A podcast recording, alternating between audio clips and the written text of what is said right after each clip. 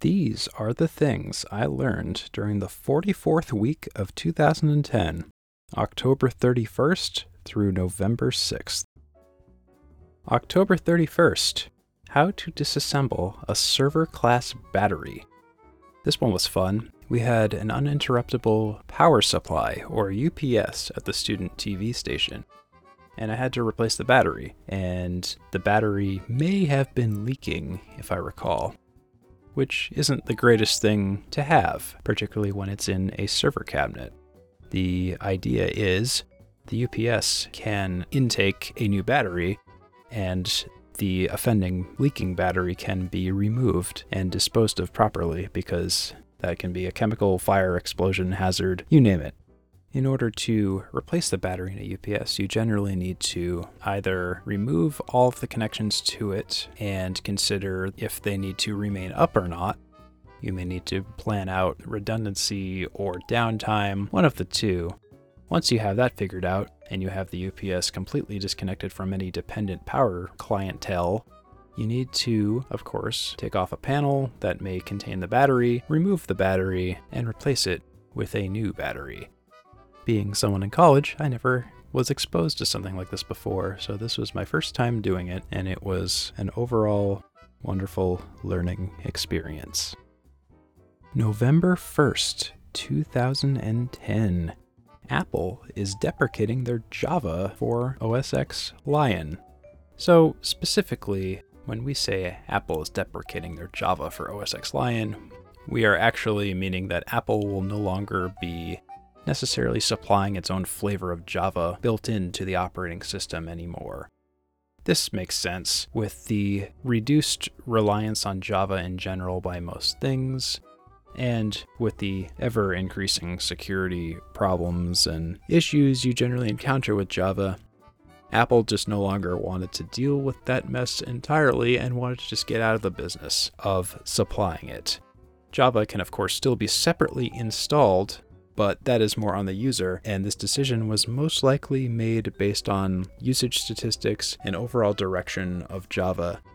Around this time, Apple also may have been acting based on the Sun Oracle acquisition that had occurred previously in the year, where Java was now being taken under the umbrella of Oracle Corporation.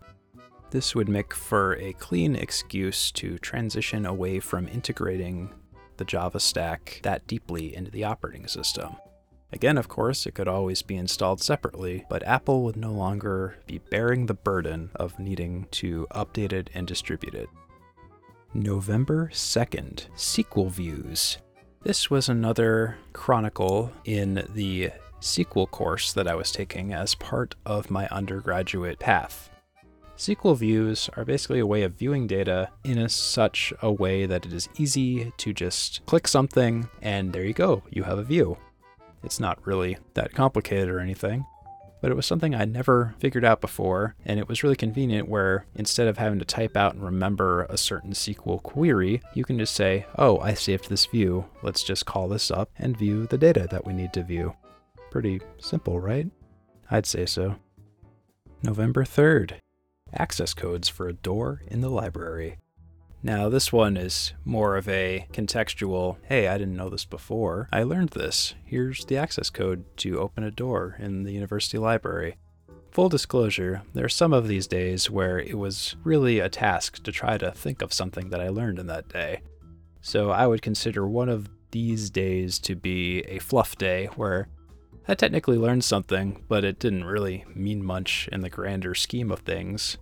Or it was just something for me, or it was more of a, I will temporarily file this in my memory and it may not stick for very long, but I'm gonna write it down as a technicality.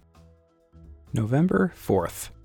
I already kind of knew this, but it was reconfirmed in my mind. iMovie is a horrible piece of software. Having been accustomed to Final Cut Pro, and having to go back to iMovie for certain reasons or job related things, I just was really disgusted by iMovie and how simple it was and how you seemingly couldn't really do much of anything other than just ground level video editing. And you couldn't even do things like advanced title effects or special transitions or specifically crafted fades, multi track editing. All this kind of stuff was just not part of iMovie. Quite by design, but man, I really disliked any time I needed to use iMovie for any reason whatsoever. I worked a few jobs where we had to teach iMovie to folks who weren't very technically savvy, which is understandable. You don't want to teach someone Final Cut Pro if they can barely really click around on a computer. So I understand the reason iMovie exists. And you also can't argue with the monetary discussion as well, where iMovie is considerably cheaper than Final Cut. It's even free in some cases. So this isn't to say iMovie doesn't have a purpose, it's just I really cannot stand it, especially after my eyes were opened to Final Cut Pro. November 5th. Not every Windows XP disk comes with the recovery console. This was a result of an experience where I needed to recover a system, and I thought that any old Windows XP installation disk would work in terms of getting me into a console where I could just perform recovery tasks or remedial work, anything that could kind of get a system that was down on its luck back up on its luck. However, that, that day, I learned that basically not every disc comes with it. And if it doesn't, you might be in a bad spot. And you might need to go find another disc or find some other way to recover the system because that may be an unexpected rude awakening for you. Not like it really matters anymore. Windows XP is no longer supported and no one should really be using it in the year 2020. Modern operating systems have more robust and readily available recovery environments anyway. So, this is more of a circumstantial thing that I had learned that was much more relevant at the time of learning it, so to speak. November 6th Chroma keying in Apple Motion.